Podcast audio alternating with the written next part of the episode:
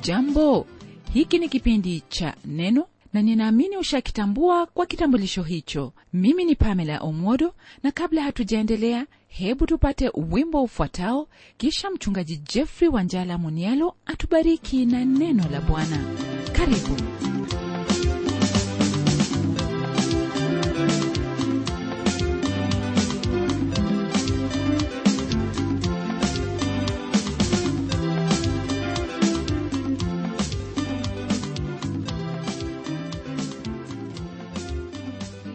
hujambo hapo ulipo ndugu msikilizaji. Ni tumaini langu kwamba bwana yu pamoja nawe na kwamba uu heri wa afya na ya kuwa katika yote ambayo umekuwa ukiyaona maishani mwako umetambua kwamba mkono wa mungu u pamoja nawe. Hii ni kwa kuwa yeye ni imanueli mungu anayetujali mungu aliye pamoja nasi. Kwa sababu hiyo ni furaha yangu kujumuika pamoja nawe ili tuendelee kujifunza hayo ambayo neno la mungu linalo kwetu kutoka kwenye kitabu hiki cha sefania kwanzia aya ya pili hadi ile aya ya kumalizia ya 15 neno la mungu kwenye sura hii ya pili lazingatia kuhusu hukumu ya mungu juu ya ulimwengu wote pamoja na mataifa yote ya dunia.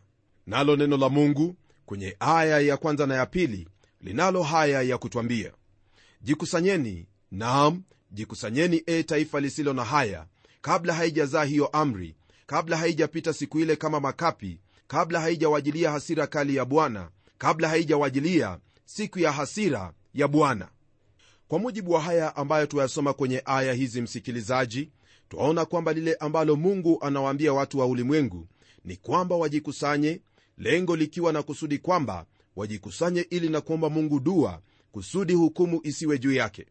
Ndiposa twaona kwenye aya hiyo ya pili ya kwamba mungu anawaagiza wajikusanye kabla haijazaa hiyo amri kabla haijapita siku ile kama makapi kabla haijawajilia hasira kali ya bwana kabla haijawajilia siku ya hasira ya bwana.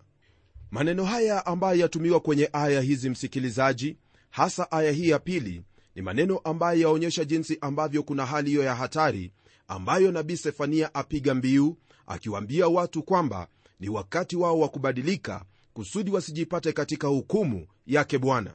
Ndiposa kwenye aya ya tatu neno hili la mungu liendelea kwa kusema kwamba mtafuteni bwana enyi nyote mlio wanyenyekevu wa dunia ninyi mliozitenda hukumu zake itafuteni haki utafuteni unyenyekevu huenda mtafichwa katika siku ya hasira ya bwana.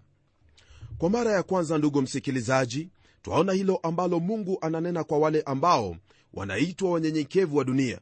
Ningelipenda ufahamu ya kuwa mahala popote pale ambapo kuna watu kuna hao ambao ni masalio wale ambao huwa ni waaminifu kwa mungu kama vile ambavyo kuna wale waaminifu kwake bwana katika kanisa siku hii ya leo.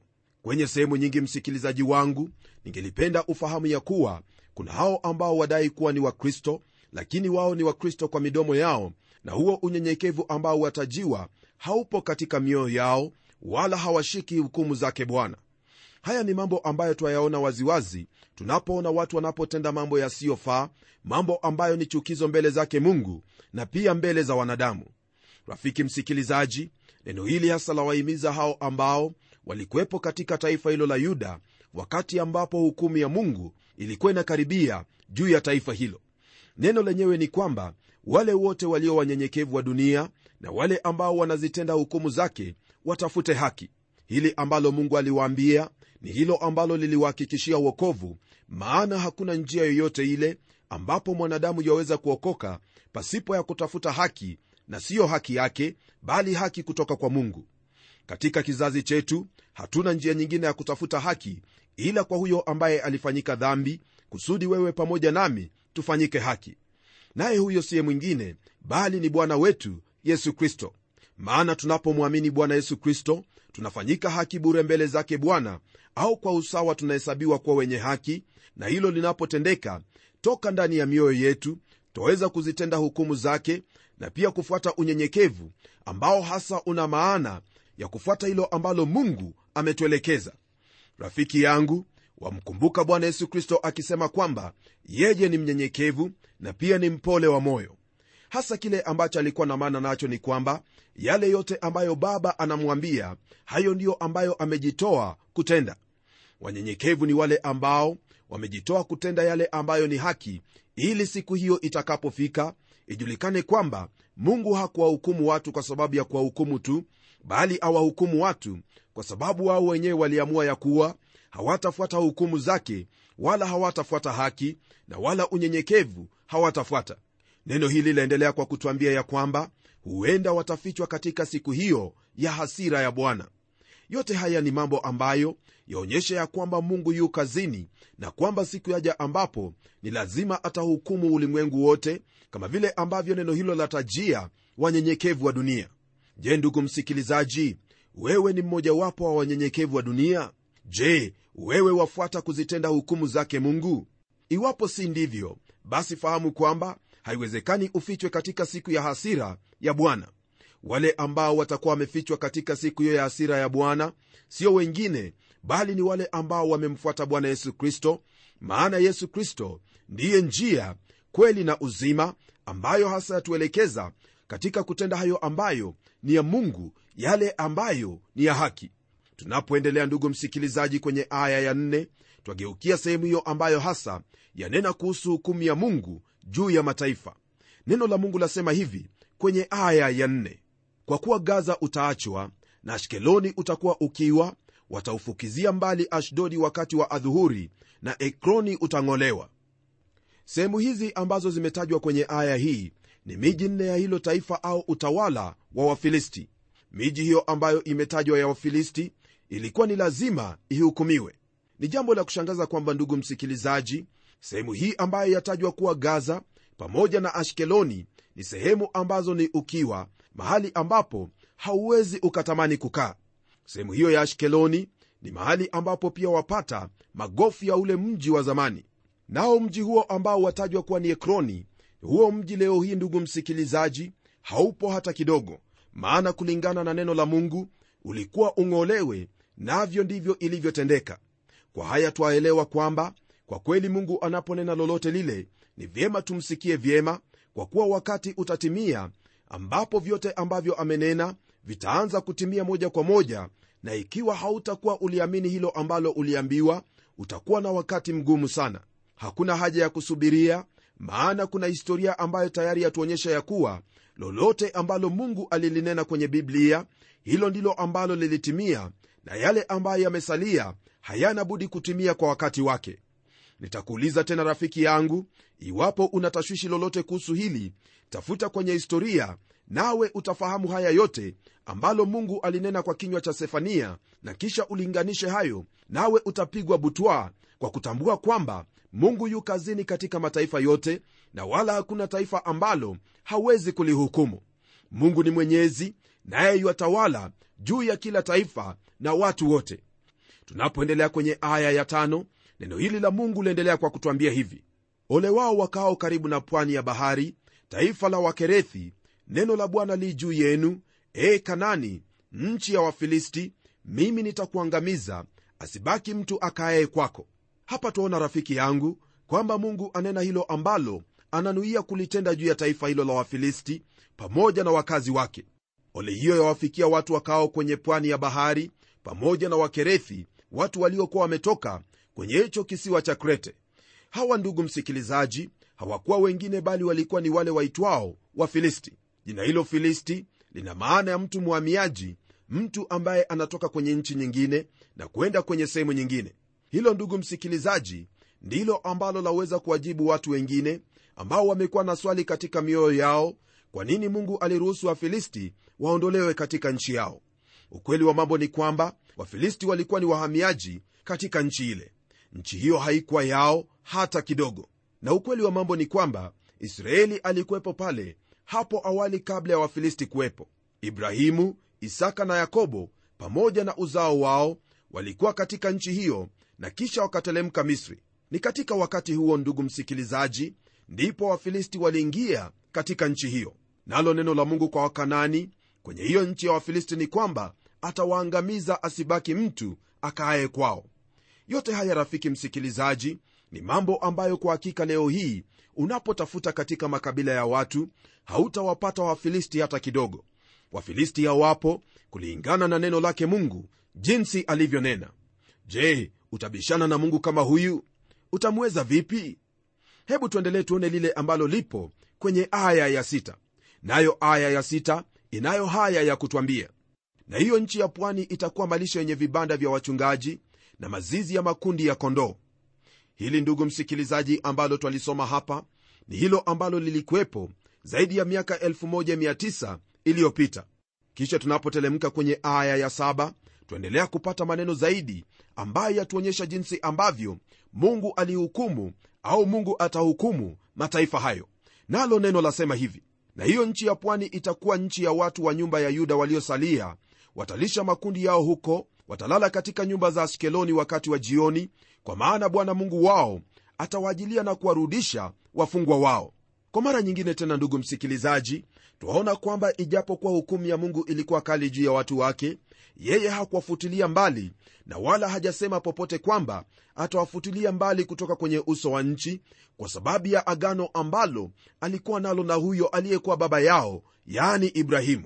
Ahadi ya mungu kwa watu wake ni kwamba atawarudisha kutoka kwenye utumwa nao watakaa katika nyumba za wafilisti na kisha mungu atawapa sehemu hiyo au nchi aliyomwapia ibrahimu. Hili kama vile lilivyo bado halijatendeka lakini kile ambacho nataka ufahamu ni kwamba siku yaja ambapo haya yote ambayo tumeyasoma kwenye neno la bwana yatatendeka jinsi ilivyo hatua baada ya hatua neno baada ya neno. Waweza kusema kwamba hilo ni jambo ambalo walifikiri tu lakini ukweli ni huu ya kuwa lile ambalo mungu alinena kuhusu israeli tangu alipomtoa ibrahimu kule uri ndilo ambalo limetendeka katika maisha ya watu wale. Unapotazama kwenye historia ya israeli wafahamu kwamba ibrahimu alitoka katika nchi hiyo ya uri ya wakaldayo naye mungu akamwambia kwamba aende kwenye sehemu ambayo atamwonyesha. Tangu wakati huo rafiki yangu mungu alimwelezea ibrahimu yale yote ambayo yatawapata uzao wake lakini alimhakikishia kwa ahadi kwamba atahifadhi uzao wake. Wakati huo ambapo mungu alikuwa akinena na ibrahimu ibrahimu hakuwa na mtoto hata mmoja. Kwa sababu hiyo ni vyema kwako kufahamu ya kwamba lolote ambalo mungu alinena kwa ajili ya watu hao ni lazima litatimia. Hiyo ni upende au usipende. Maana katika yote ambayo twayaona hasa katika maisha ya taifa hilo ni mambo ambayo yalinenwa kwenye biblia na yameendelea kutimia hatua baada ya nyingine. Lile ambalo twasubiria ni huyo yesu kristo ambaye ni mfalme wa wafalme aje na kufanya makao yake pale yerusalemu na ulimwengu wote utakimbia kwenye nyumba ya yakobo kusudi wajifunze kutoka kwake. Hilo ndugu msikilizaji ni jambo ambalo twasubiria tena twalisubiria kwa hamu maana hilo ndilo tumaini letu. Tumaini hili ni kwa kila mmoja ambaye anamwamini yesu kristo na wala si kwa watu fulani peke yao wewe pia waweza kujumuika na hao ambao wanaamini haya ambayo neno la mungu lanena kwa kuwa ni hakika. Tunapoendelea kwenye aya hiyo ya 8 na 9 neno lake bwana laendelea kwa kutwambia hivi. Mimi nimeyasikia matukano ya moabu na dhihaka za wana wa amoni ambazo kwa hizo wamewatukana watu wangu na kujitukuza juu ya mpaka wao. Basi kama niishi hivyo asema bwana wa majeshi mungu wa israeli hakika moabu atakuwa kama sodoma na wana wa amoni kama gomora yani milki ya upupu na mashimo ya chumvi ukiwa wa daima. Watu wangu waliosalia watawateka nyara na watu wa taifa langu waliobaki watawarithi. Haya ambayo tuyasoma hapa ndugu msikilizaji ni mambo ambayo kwa hakika yalitendeka. Nam sehemu hiyo ya moabu pamoja na amoni leo hii unapoitembelea utapata kwamba sehemu hiyo haina chochote ambacho ni cha kutamanika kwa sababu ya laana ambayo mungu aliwekea juu ya sehemu hiyo. Sehemu hiyo kwa leo hii ni sehemu ambayo yajulikana kama ufalme wa yordani. Tunapogeukia aya ya kumi, neno lake bwana latuambia maneno yafuatayo. Mambo hayo yatawapata kwa sababu ya kiburi chao kwa kuwa wamewatukana watu wa bwana wa majeshi na kujitukuza juu yao. Kama vile ilivyo kwenye aya hii msikilizaji mara nyingine tena tuona hilo ambalo hutokana na kiburi. Kiburi cha watu wale wa moabu pamoja na waamoni waliwafanya kuwatukana watu wa bwana wa majeshi na kujitukuza juu yao.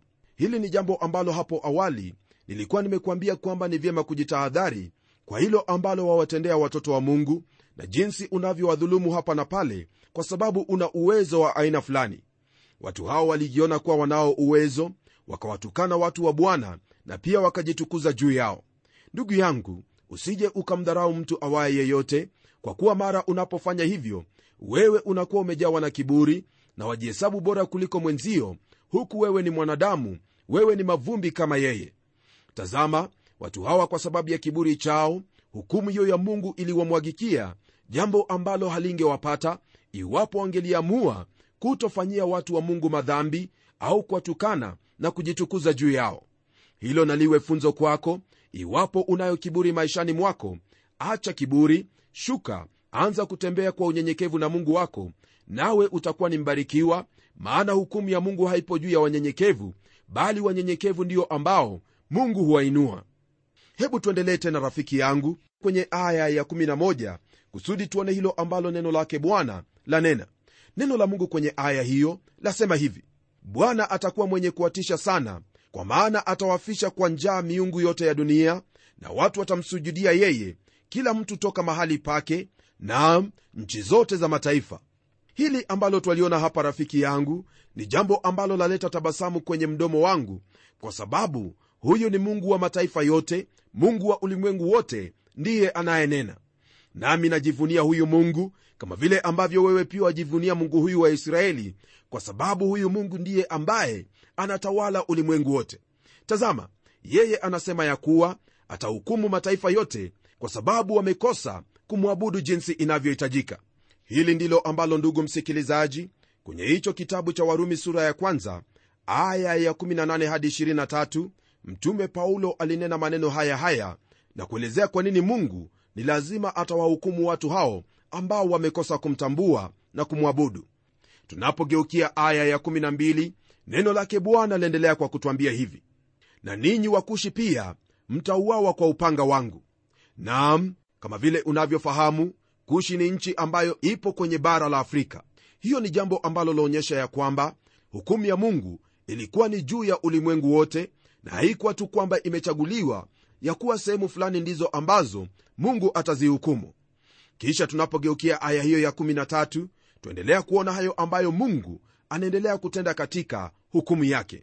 Nalo neno lasema hivi naye atanyosha mkono wake juu ya upande wa kaskazini na kuiangamiza ashuru naye ataufanya ninawi kuwa ukiwa kuwa mahali pakavu kama jangwa. Kama vile ambavyo tuona kwenye aya hii ni wazi kwamba kwa hakika mungu alikuwa na ghadhabu juu ya mataifa yote ya dunia naye yu kazini ili kuhukumu ulimwengu wote. Ethiopia ii kusini lakini unapoenda kaskazini ambayo neno la mungu lasema kwamba ni lazima atahukumiwa. Katika siku ambapo sefania alikuwa akiishi ashuru ndiyo ilikuwa na uwezo mkuu ulimwenguni. Pamoja na hilo atajia mji huo mkubwa wa ninawi kwa kusema kwamba utakuwa ukiwa mahali pakavu kama jangwa. Ndugu msikilizaji kama vile ambavyo neno la mungu lasema kwenye aya hii ndivyo ninawi ilivyo leo hii unapotembelea sehemu hiyo. Mji uitwao mosul ambao ung'ambo ya huo mto hedekeli ni kutoka kwenye huo mji wa kale wa ninawi. Kisha kwenye aya ya 14 neno hili la bwana laendelea kwa kutwambia hivi. Na makundi ya wanyama watalala kati yake wanyama wote wa mataifa mwarinyuni na nungu watakaa juu ya vichwa vya nguzo zake sauti yao itasikiwa madirishani vizingitini mwake mtakuwa ukiwa kwa maana ameifunua kazi ya mierezi. Kwa hili ambalo twalisoma kwenye aya hii msikilizaji ni wazi kwamba mungu anena ya kuwa taifa hilo pamoja na mji wake zitabomolewa kwa sababu ya hukumu ya mungu ambayo ii juu yao. Kwenye aya ya15 ambayo pia ni ya kumalizia sura hii ya pili neno lake bwana linalo haya ya kutwambia.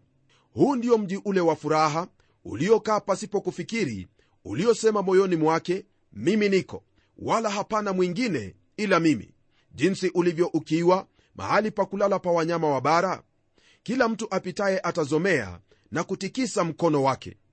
Haya ambayo twayasoma kwenye aya hii msikilizaji twaona hasa siyo habari za mji bali wale ambao walikuwa wakikaa ndani ya ule mji ya kwamba waliona ya kuwa hakuna mwingine kama wao wao ni peke yao katika dunia tazama vile ambavyo neno hili lasema ya kuwa mji huo ulikuwa wa furaha ulikaa pasipo kufikiri nao ulisema moyoni mwake mimi niko wala hapana mwingine ila mimi.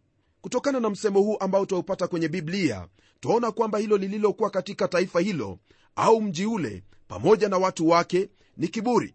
Maana kwa kusema kwamba wao walisema kuwa wapo ina maana kwamba walijihesabu kuwa ni miungu na wala hakukwepo na mwingine ila wao na kwa sababu mungu hawezi kuwa na mungu mwingine kando yake ilikuwa ni lazima mungu kuwahukumu kama vile ambavyo neno hilo latuambia ya kuwa watakuwa ni ukiwa mahali pa kulala pa wanyama wa bara.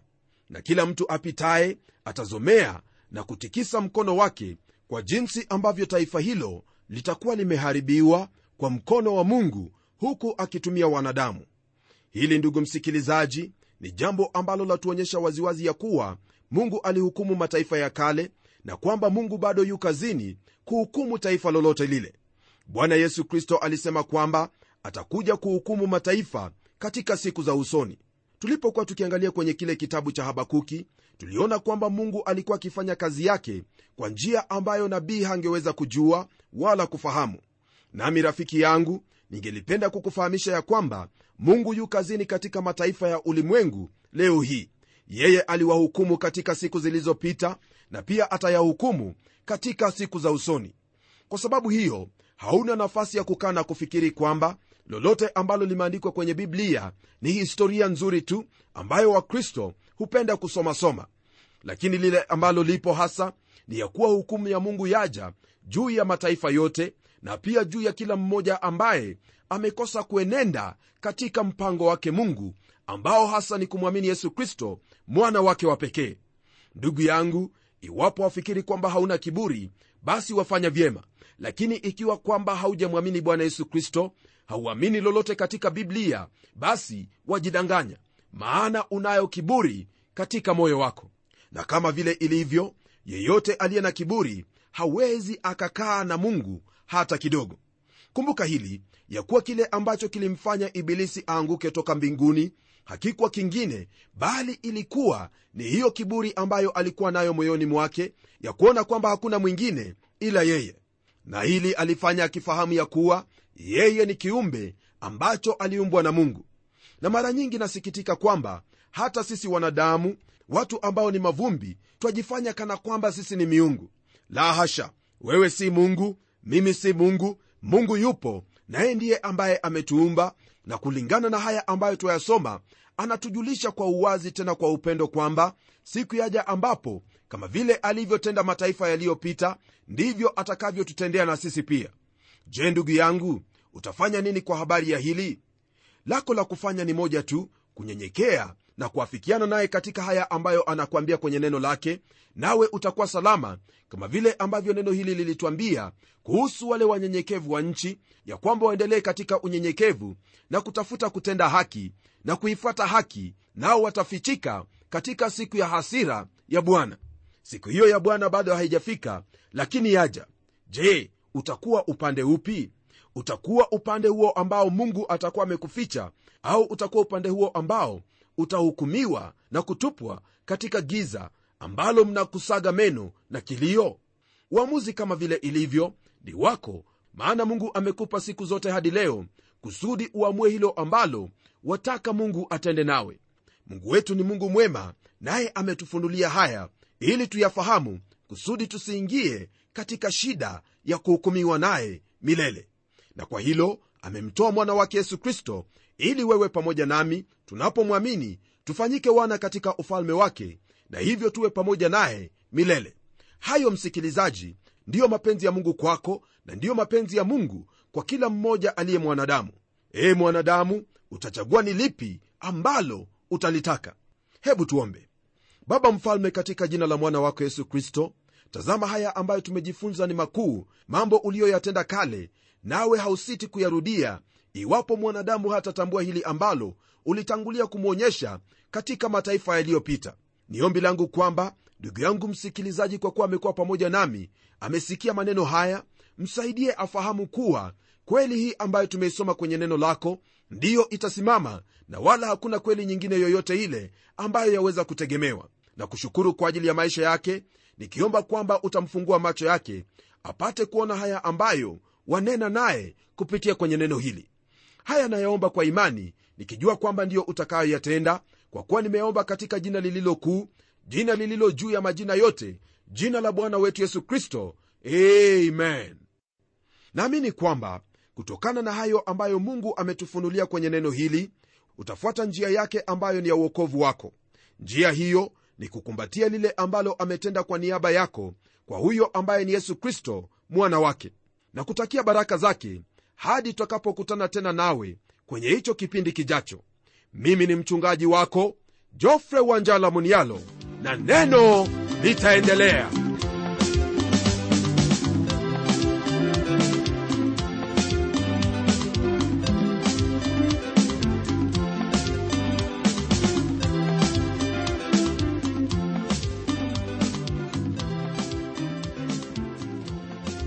msikilizaji wangu neno ni lazima liendelee. Kwa hivyo hebu tuandikie barua utueleze jinsi hili neno la bwana linakubariki. Anwani yetu ndiyo hii ifuatayo.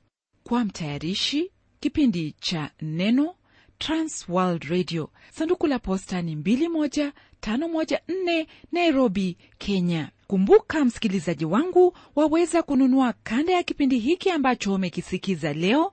Ikiwa tu utatuandikia barua ili utuambie hivyo. Na hadi wakati mwingine ndimi mtayarishi wa kipindi hiki pamela omodo nikikwaga nikikutakia mema leo. Neno litaendelea